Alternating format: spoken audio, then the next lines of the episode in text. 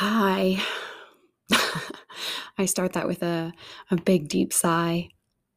Hey, this is um gonna be interesting. So let's just do it.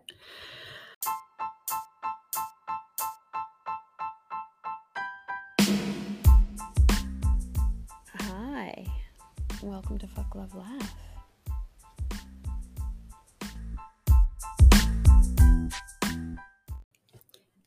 Hey, welcome. So, this week's going to look like a lot of things. I'm going to go through a bunch of content, um, incredible TED videos, and um, other videos I have been sitting with this week, how they connect to my experiences and my story, as well as what's going on in the world for me. And then I'm excited because I decided to give you guys an update on all of the previous guests. I slowly have been sort of sharing reminders a, co- a, week or so ago of the previous episodes and the people involved and quoting them a little bit. I'm going to jump back into that in the coming weeks.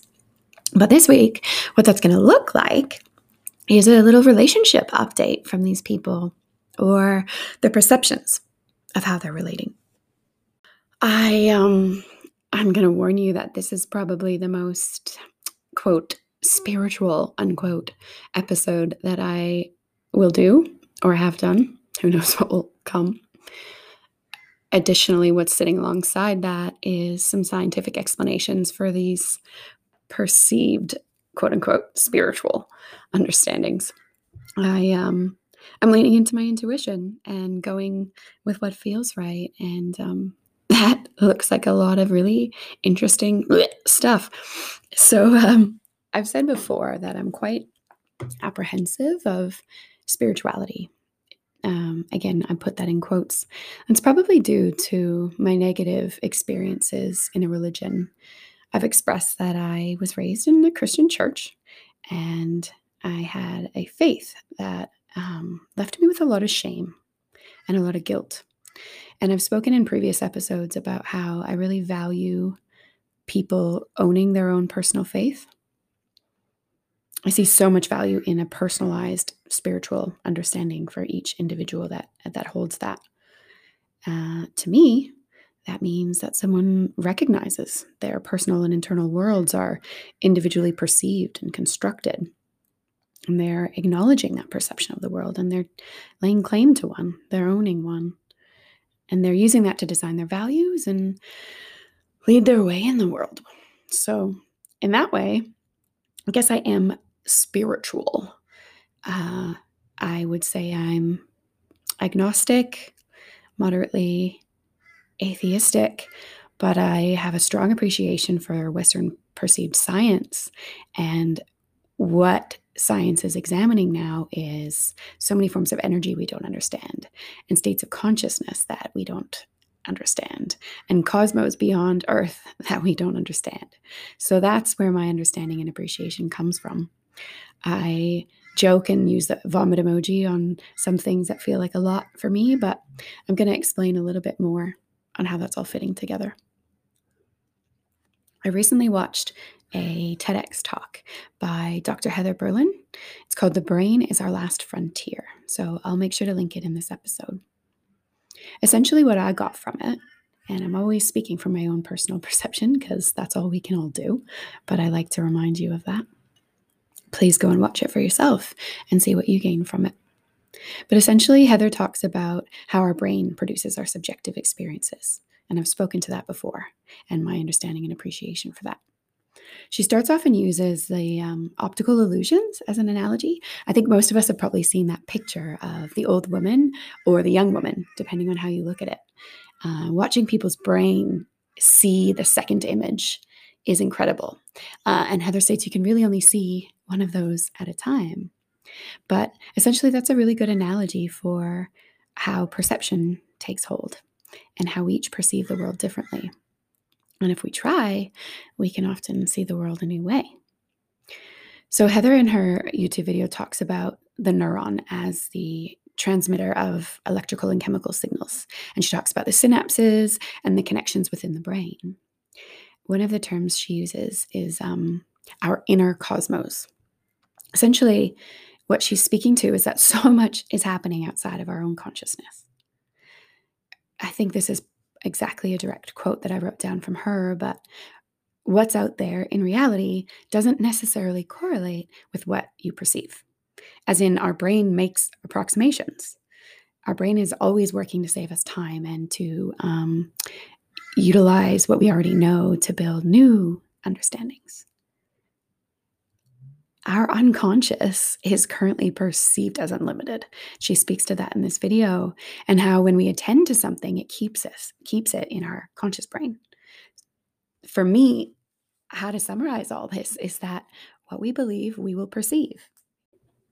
So, the reason I decided to start with explaining that whole what we believe, we perceive thing is because I've had a lot of synchronicity, I suppose, occur over the last, God, I don't know, now that I'm looking at it, I can see connections between everything. And I speak to that as I create a new narrative for myself and create a version of myself I, I want to put in the world. Um, and so I'm using the word synchronicity, meaning meaningful coincidences. I think the human brain is wired to find these, and I'm doing it, and we all do it. So I'm looking for connections, I'm looking for causations, and I get that. That's how the human brain is wired, and we like to see things sequentially in a narrative. And I recognize that what I'm thinking about, I'm then focusing on. And I attend to those things deliberately. It's here's the best example I can give. So, you know, when you get a new car and then that's all that you see on the road, it's like you bought a Ford. I don't know. I don't know the majority of my audience where you're from, but and then all you can see is that model on the road. And you're like, man, there's so many more of these than I thought there was. That happened to me when I bought a new vehicle a few years ago. Or, say, for example, you something a bit heavier, you believe you're a failure. This is a story you've embedded for yourself. Then all you're going to see is your failures. You're going to ruminate on them and focus on them. You know, when you have that shitty day and you're like, fuck, today is so shitty. And the day just keeps getting shittier and shittier. That's what I mean. And then we start making these connections and we start creating this for ourselves. In this way that's like what we manifest i guess or create. So i don't think there's anything magical or spiritual in that. It's what you focus on then you continue to see and you continue to put yourself in positions where that is continually affirmed for yourself. Our brains see what saves time and what we're wired to see already. So the reason i'm speaking to this uh, is because you know we're um, officially only 12 episodes deep, I guess 13 if you count the bonus episode. But you guys are hearing I'm on a pretty deep personal development, quote unquote, journey. And I'm looking to learn and grow as an individual, creating a life that I love. I'm finally trying to live authentically. I've had portions of this in my life but never so much so truly as now. I'm doing this and it's become somewhat of a spiritual journey because of what I've just explained. I hear myself say and explain things and I like, Bleh. but I can't ignore these feelings and understandings anymore. So when something feels a little too hippie, I look for other worldviews and explanations that make more sense to me or maybe that feel more comfortable. I'm not really sure. I need to understand things in a way that I can find evidence for.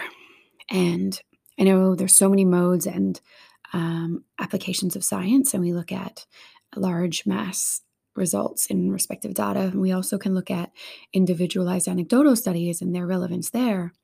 And when you think about our human experience being so subjective due to our perception and the way our brains work, all those things have value. It's just to what end? So, one of the main ones that's blown up the way I see the world is I explained it in episode nine, I think. Essentially, how I'm attuning to what Juliet Allen and some um, Eastern philosophies would um, call maybe chakras or centers. So I'm looking at life through my head, my heart, my gut or intuition, as well as through my sexual desires. So I saw a lot of connections between this and a recent uh, video that I watched. it doesn't seem directly correlated, but again, I'm making connections. So, Dylan Pavlov is a video on YouTube. It's a TED Talk again called Limbic Resonance and Teleworking. Again, the title might not make you see connections, but here's how I connected it. They talk a lot, Dylan talks a lot about the head, um, but he talks about it from the science perspective. He talks about our brain systems. So, what I am understanding is my head it actually is a brain center, the neocortex. So that's where we're looking at higher order thinking and abstraction. That's where we do a lot of intellectual processing. And that really aligns to that Eastern understanding of operating from your head. I don't think anyone's arguing that. Then, when we come to the heart, in neuroscience, that's your limbic brain. That's your emotional center. That's where all that processing occurs. Then you've got your sex center, right? That essentially, again, in, in neuroscience, is your brainstem. That's where all those primal and survival instincts come from. So, framing it like that helped me really appreciate the scientific backing for that view. We have different portions of the brain that operate and that we can attend to and we can build. I looked at it as like, fuck is your brainstem. Love and laugh, I guess, would be like your limbic brain, your emotional center. And then I guess I left out think, which would be the neocortex. So maybe I'll change the name to fuck, love, laugh, think. Not as catchy. Anyway, that connection for me was that I really wasn't allowing decisions to be made anywhere from my limbic brain. I was uh, repressing my emotional center. I part of me wasn't allowing me to listen to that in Eastern philosophy, my heart, in neuroscience, the limbic brain center. And Dylan speaks to how the limbic brain center helps, it's activated by the why when we want to understand. And he speaks to something called limbic resonance, which I'm going to explain in my simplistic terms here. Again, I'll link the video if you want to learn a bit more. Essentially, the reason that he's speaking to limbic resonance is in the context of the workplace and working tele, tele uh, remotely, which this video I think is 2012, 2014. So you think about how that sits now, currently. He speaks to the fact that we need face to face, we need eye contact, we read emotional responses, and we read nonverbal cues. And what that translates to is into actually uh, scientifically, they show how this regulates our biochemical systems. These are impacted and influenced by eye contact with another and face to face time with another. Chemically, they've monitored the hormones in a room and how these can transfer our hormonal levels shift based on face to face and eye contact with other people. Similarly, um, babies and parents, babies don't have the ability to regulate those biochemical systems. So they do this through their parents, which connects a lot when you look at attachment theory in psychology. So, again, here's the major connection for me. Me and my long term partner, Adam, we got to a point where we were so codependent because we were doing this. We were regulating each other's biochemical systems these systems aren't so simple or internal or individualized as an experience. They we can impact each other, each other's moods and our hormone levels. And that can be good, obviously, but it can also be bad. And over the last while, I've created more space for me to learn and grow as an individual. Part of this I believed was vital. And with this understanding, I think even more so, I had to physically move out. I had to move into a space where it was me, regulating my own biochemical systems, self soothing, self loving in a way that I've never really had to, and a way that didn't allow me to not take personal responsibility, made me sit in my shit and process it. Just me. I know I impacted Adam negatively in ways for years. I, at times, was so codependent and made my feelings his problem. And I need to regulate this more myself. And I don't know if I could have learned this cohabitating with him. I don't know if I can even do this going forward if I cohabitate with someone, but I know I need to learn it. I know I need to do that on my own. When I started engaging with Nick, I think we started to do this a little bit.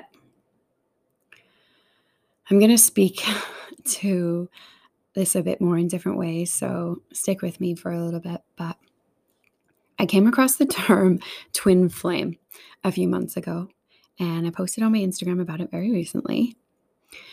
Uh, this came up for me ages ago, but then again, I was listening to um, a podcast called Girls Gotta Eat, which is a sex and relationship podcast It's fucking hilarious. Um, a lot of stuff in there. Again, I don't align with everything, but man, those girls are rocking their world. They are living their truth and they are hilarious. So, if you want something light and fun um, that really integrates some really cool concepts and brings in a lot of cool people, check it out. But a recent episode they had with a woman called Mystic Michaela, I think. Look it up if you want to. Um, yeah, she does a bit of, she's interesting. I started following her on Instagram as well out of curiosity. She looks at people's auras, which essentially correlating to their personality types. So I'm not going to go deep into this twin flame thing as I don't have a strong understanding and maybe not even a strong appreciation. But based on what I've spoken of earlier, I'm going to sit with it. So, my understanding of the twin flame concept is that they're they're the mirror that shines the truest reflection of yourself back at you. You guys have heard me talk of learning partners before and holding up a mirror, showing each other things about yourself. And I've been so fortunate to have some amazing people showing me things about myself. And I've had many people enter my life and teach me things through this.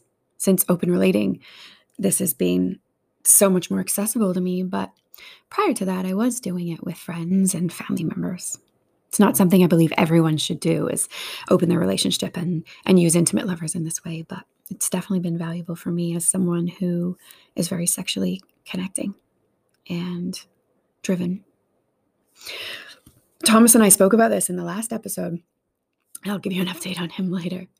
Um, so, if I'm looking at this twin flame concept, then technically I think Adam would be a soulmate of mine in that way.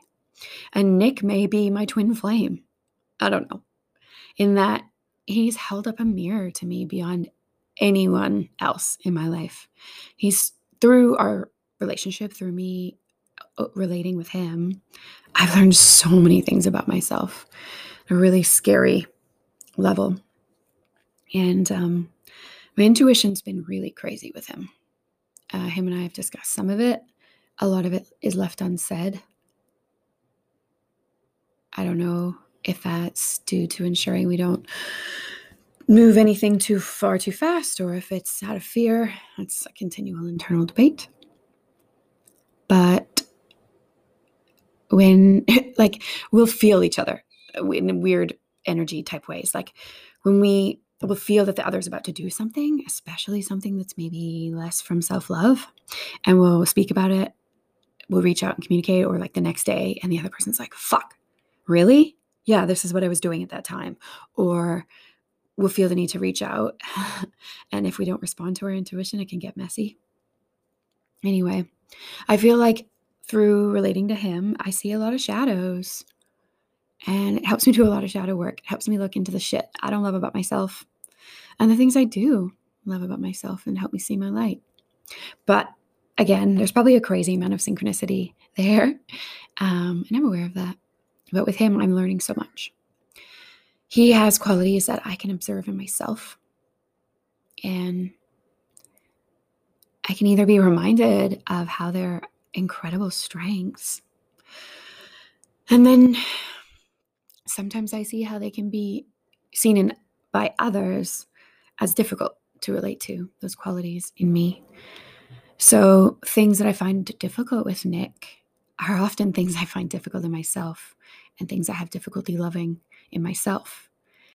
And when I observe and relate to Nick, I then can go back and speak to other relationships with family members or with Adam and say, hey, I wonder if this is how you see me and could this help as a way of engaging with me and relating to me?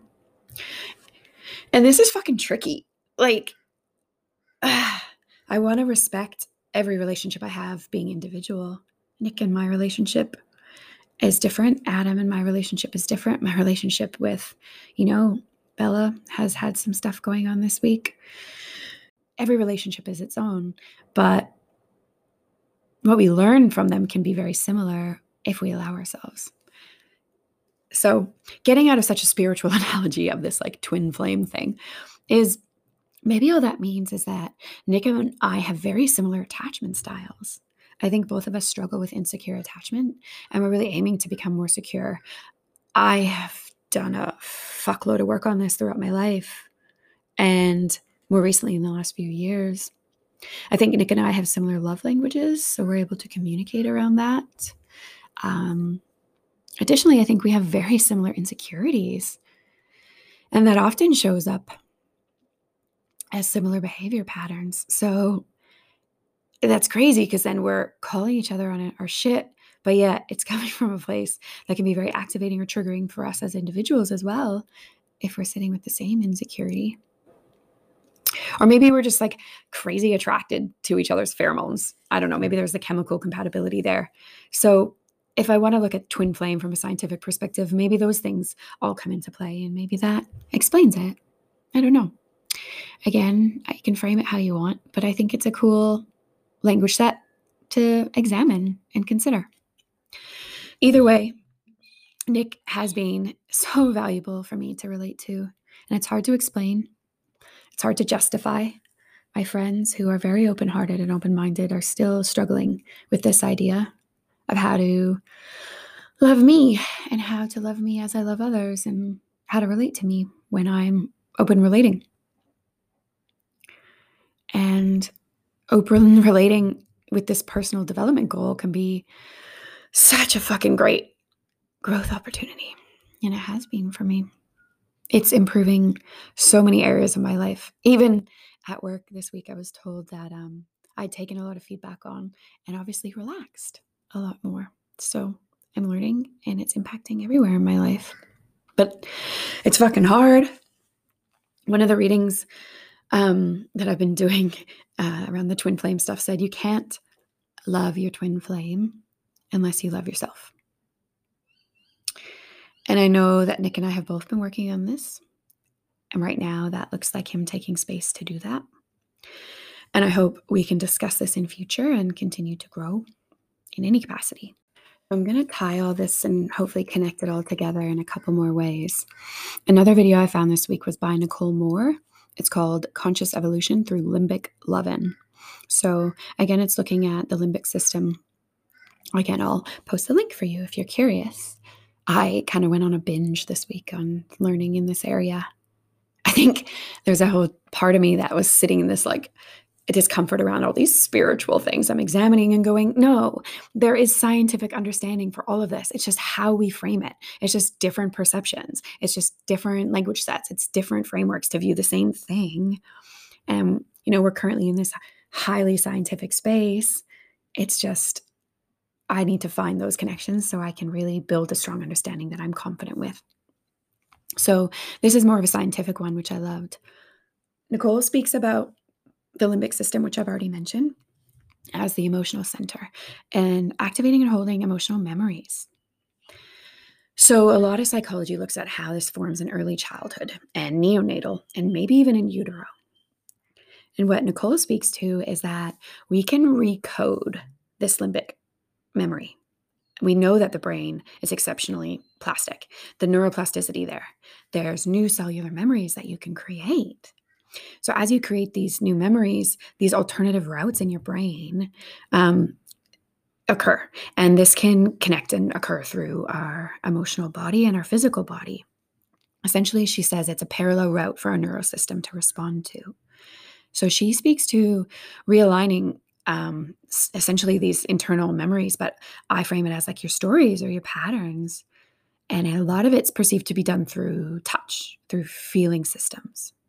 Um, and to do this, you have to leave your neocortex, that forefrontal brain, that real head center. Yeah, like it makes sense. So she speaks to doing this through breath and touch and sensory sound stuff to do a lot of recoding. So go and explore that for yourself. I'm definitely going to do more. What this sat as for me is this idea that sex can be therapy. I you're it's tactile, it's limbic, and it's brainstem. And I think I've done a lot of that building parallel routes for my neurosystem while in a sexual space. Adam and Nick have I've done a lot of this with them, probably more than others, but I've also valued doing this with women. Really recoded some neural pathways there. And I think we're all uncomfortable. I, I think a lot of us are uncomfortable with terms like mommy issues and daddy issues. But if you look at neuropsychology, if you look at neuroscience and you look at psychology, we're just wired from early years. So look at attachment styles, and this all makes sense. It's not magic, it's not spiritual. Like it's there's scientific understandings here. So I'm leaning into this. I'm appreciating this. I joke about being a sex witch. Like I don't I'm just finding and relating to amazing people from all those parts of my brain, from all those parts of my energy, whatever. I'm learning to love myself. And I then can love others. And I'm aware that sometimes this might appear selfish. Posted about that this week on Instagram. But I need to do this to love others. I need to love myself to love others. Sometimes I'm going to fuck this up. Sometimes I'm not going to get the balance right. I'm learning, not claiming to be evolved or like done or um I'll I don't know, like a guru at this in any way. I'm just sharing my raw fuck ups and learning from them. I'm learning what I need and how to ask for it. I'm learning to find relationships and friends and partners who know their worth and can ask for what they want and need. And when I can't give it to them, that they hopefully have the strength not to make it about them. And when I state I can't support them with this, they understand. And it's hard. Again, I'm going to fuck up. I'll mess up. Like sometimes I will probably go too far and not give people what they need and want from me. But I hope that when the communication is clear, I will, and someone reaches out, I will give them what they want and need if it, if I have the space, and that when I don't, they'll understand. But experience is subjective. So here's my encouragement, tying it all back together. Please communicate, share, be vulnerable, because if all of our experiences are subjective, no one's seeing anything like you are. And if you don't share yours, no one else will see your experience. Sapphire said something cool in her episode that I'm thinking about just now, in that, like, if you have strong communication, any relationship structure can work for you. And I believe that. And depending on what kind of energies you look to connect with, I don't think a lot of people need to open relate or what or should or could or or will want to. And that's fine. That's great. It's so valuable for me. I needed those mirrors held up. I continue to need them. But yeah, knowing that your experience is subjective, help others see how you see it, not with force and not with the need for them to agree with you. Like we can respectfully disagree, but love people while they love themselves. I posted this week too a recognition that I don't know always how to love people through their hard stuff. And one of my listeners commented something apt, just saying, you can't carry people essentially, we discussed how that can incapacitate people. And I've had conversations with Adam before about how I felt he was such an amazing partner in ways, but he carried me in some areas of our life, and I became completely disabled, so incapacitated. And we're looking at how to fix that and do parts of that better so that we're both strong. I can, he can be strong, I can be strong, and we can support each other. Or to use another analogy from someone else, maybe we can both take turns shining the light for each other. I'm constantly questioning where I feel others are trying to carry me. And sometimes that means I don't let them hold the light for me. And that means I don't let them stand beside me in love. I don't always see it. So I'm learning. Again, I'm a work in progress, and you guys are listening to that development. I hope you're finding it real, if nothing else. I hope you're finding it raw. I found out my mom is listening to this. So, hey, mom. I had a big conversation. I've been having fucking big conversations everywhere. Fuck the shadow work, the personal responsibility and the personal development, the personal ownership of my shit means I'm touching base with a lot of people uh, that I hadn't been authentic with. That's looked like my sister, very candidly, my mother, my closest friend from home, some people of lovers in the past who I've done wrong. And um, mom's the newest one. So, yeah, I told her about my lifestyle bit by bit. I think I told her my partner and I are living separate. Then I told her we've been in an open relationship for about four years. Then I told her I was bisexual.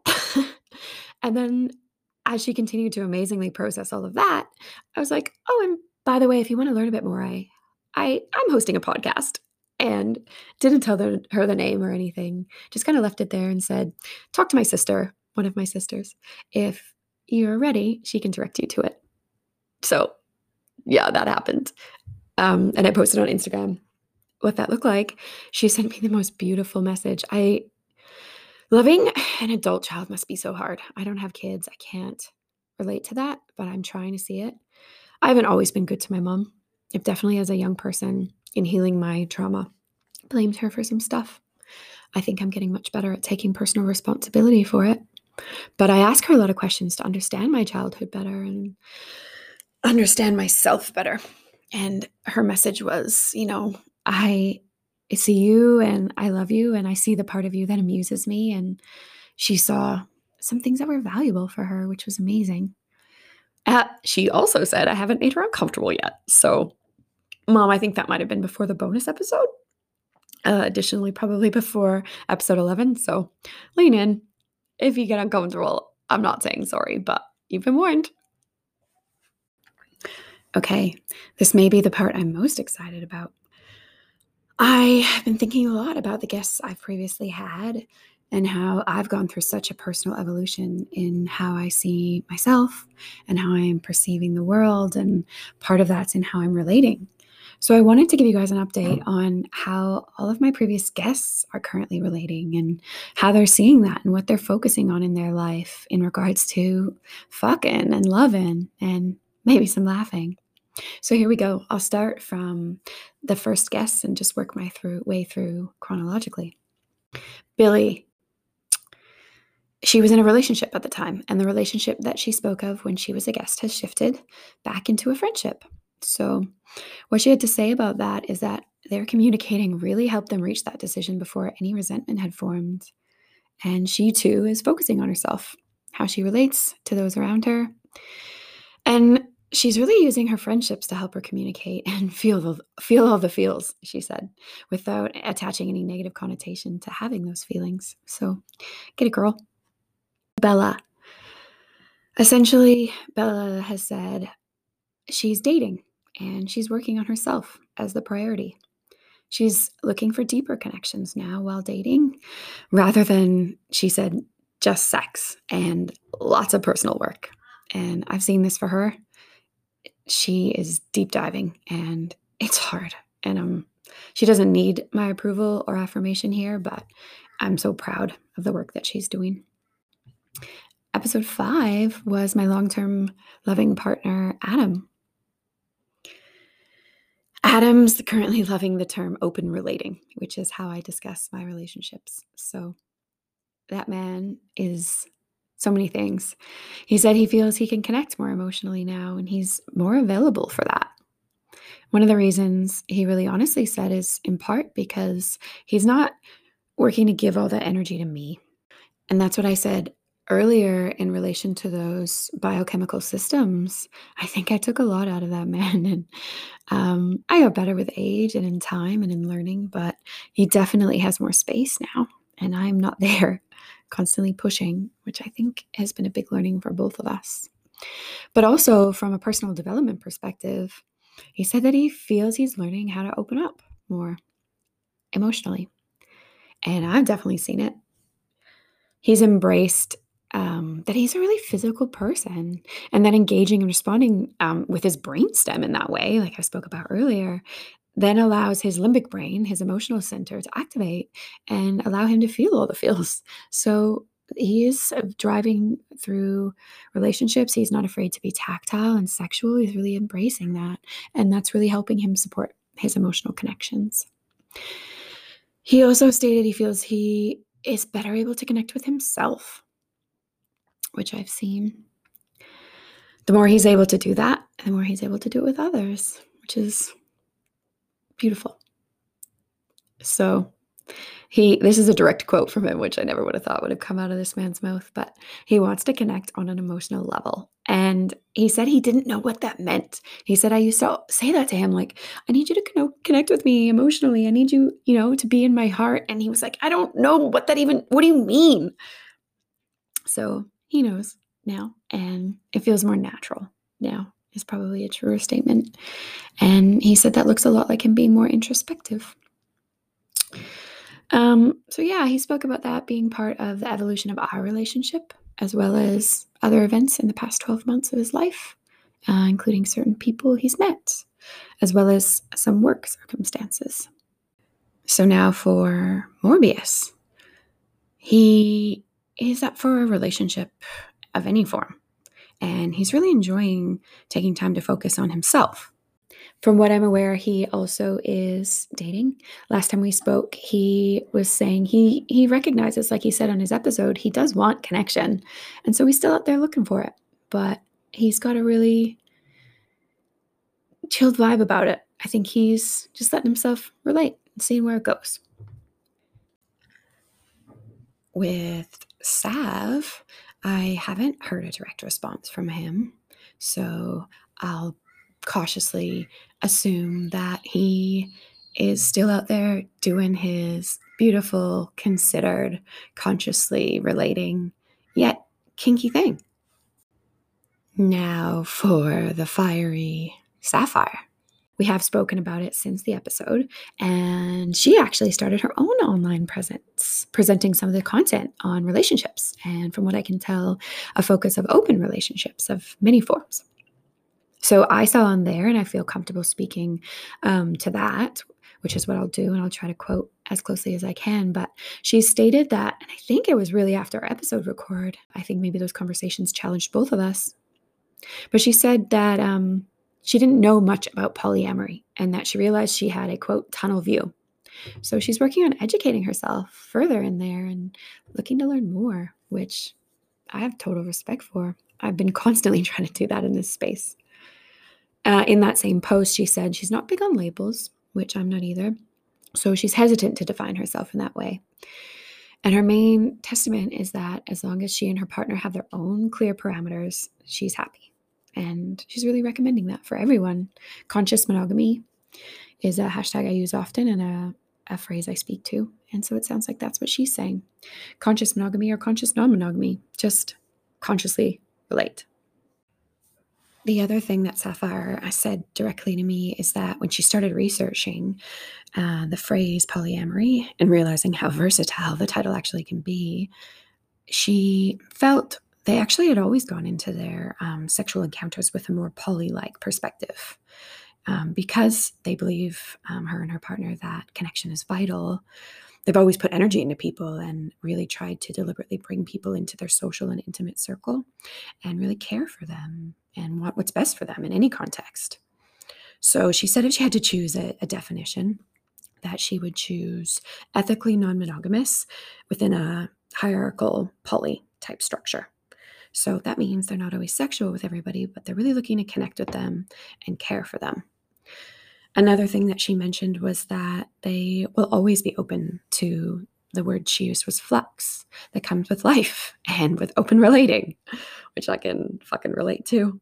Uh, and nothing's stationary, nothing's stagnant. And they just talk a lot about where they're at and what they're up to and what's happening, different perceptions and how they're viewing it, which relates closely to what we've been speaking about this week.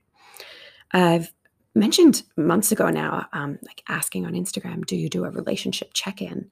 Because that's something Adam and I always tried to do and continually try to do. And she said that's what they do. And it's something that they will always make an effort to do. So the last one, which is probably the most fun, um, is Thomas, who was the last episode, episode 11. And while he was here, he mentioned he was in a new relationship that was 1.5 weeks old. So that's been such an interesting one for me because I'm so hesitant around relationships that progress quickly. But he feels he found his person. And I- I'm fucking loving that for him. And they're still together. And these are the things that he has said about that when I reached out. He said they're both at peace. They've found a partnership and a love that they thought neither of them thought was possible. So, ugh, gross, romantic, but so beautiful for them. Um, and he feels like he's using the wisdom from his previous relationship. And it sounds like um, his female partner is as well. He also feels he's learned better how to listen, like really listen, he said, uh, by acknowledging and valuing her thoughts and feelings, which I think he recognized was really an um, area of opportunity from his long term relationship with the mother of his kids. Thomas also spoke to learning, leaning on his faith and striving for patience and kindness and gentleness and self control, which is highly admirable. Keep getting it, Thomas. And then the last thing he said, which he joked around that he knows he only has a certificate for in knowing his new partner, but he's enrolled in the diploma and he can't wait to get his degree and maybe even one day a PhD. So, yeah, I think he's in it for the long haul, guys. That just leaves you with me. And here I am, open relating, open as ever, open heart, open mind. And when that happens, open pussy. Sorry, mom. But yeah, I'm meeting some amazing people. People I get to levels of authenticity with that sometimes would take months or maybe years. I met this amazing man recently who told me it took me a while to let my guard down. And I'm like, bitch, please. Like, I share so openly. But what he was saying is that I wasn't really showing my soul. And that was really confronting for me. I mean, that's his perception, but I could see it.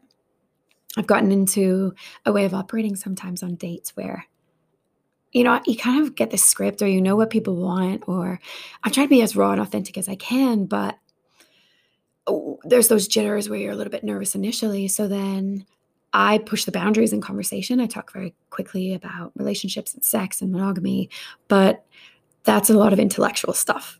And what he called me out on is not speaking from my heart. So it's interesting. I expressed to him that not everyone wants that. And I felt that not a lot of mm, people, maybe men more so, are comfortable speaking to that from that place on a first date. So I guess I need to ask and gauge that a bit better and not be afraid to speak from that place on a first date. I also met an amazing couple that, oh, they had the security in their relationship in themselves that I haven't seen for a long time. It was a second marriage, I think, or maybe just the second, like, really long term serious relationship for both of them.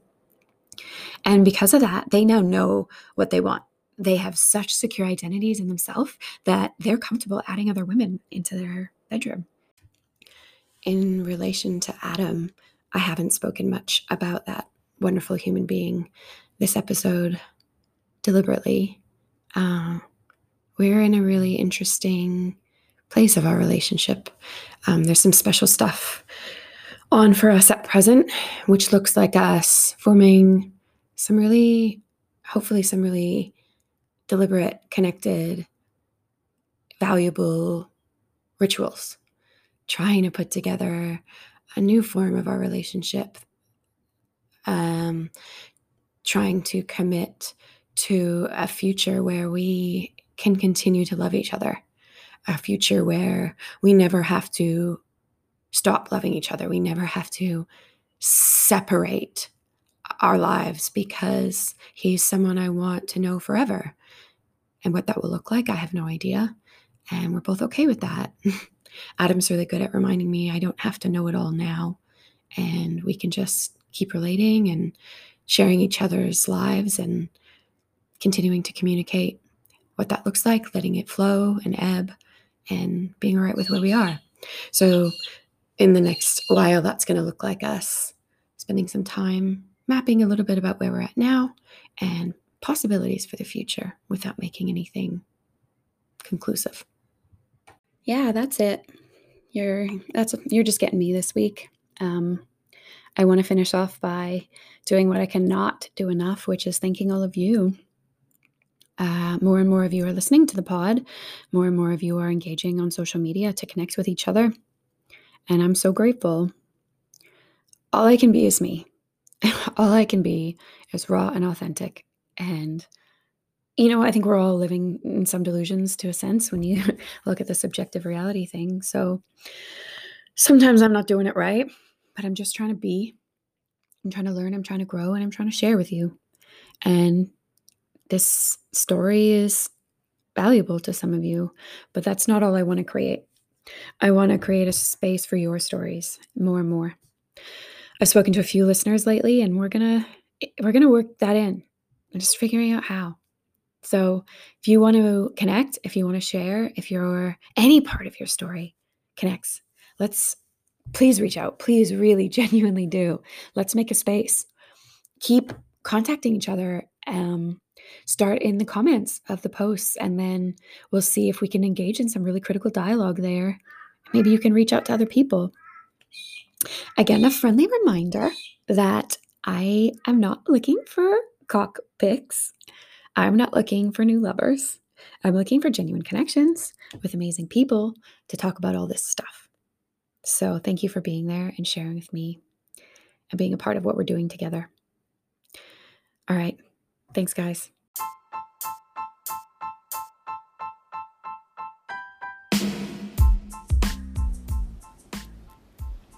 So there it is fuck, love, laugh. A phrase for which meaning can transform, being perceived to each their own.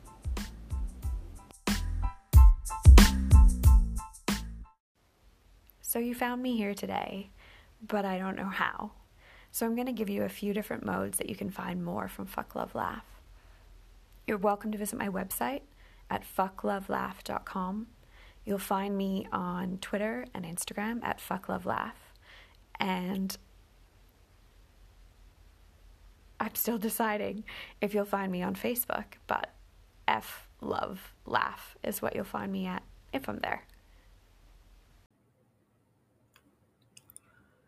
I'm just sitting here waiting. Of course, when I try to get them to do it, they won't. They were just going off, and now they stopped. Where is he? I know you can hear that goddamn bird.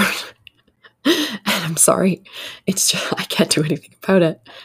Sure, of course. Now that I'm trying to capture them, he won't make any sound. Well, either way, if you hear the bird, sorry, I can't. I love nature. What am I going to do?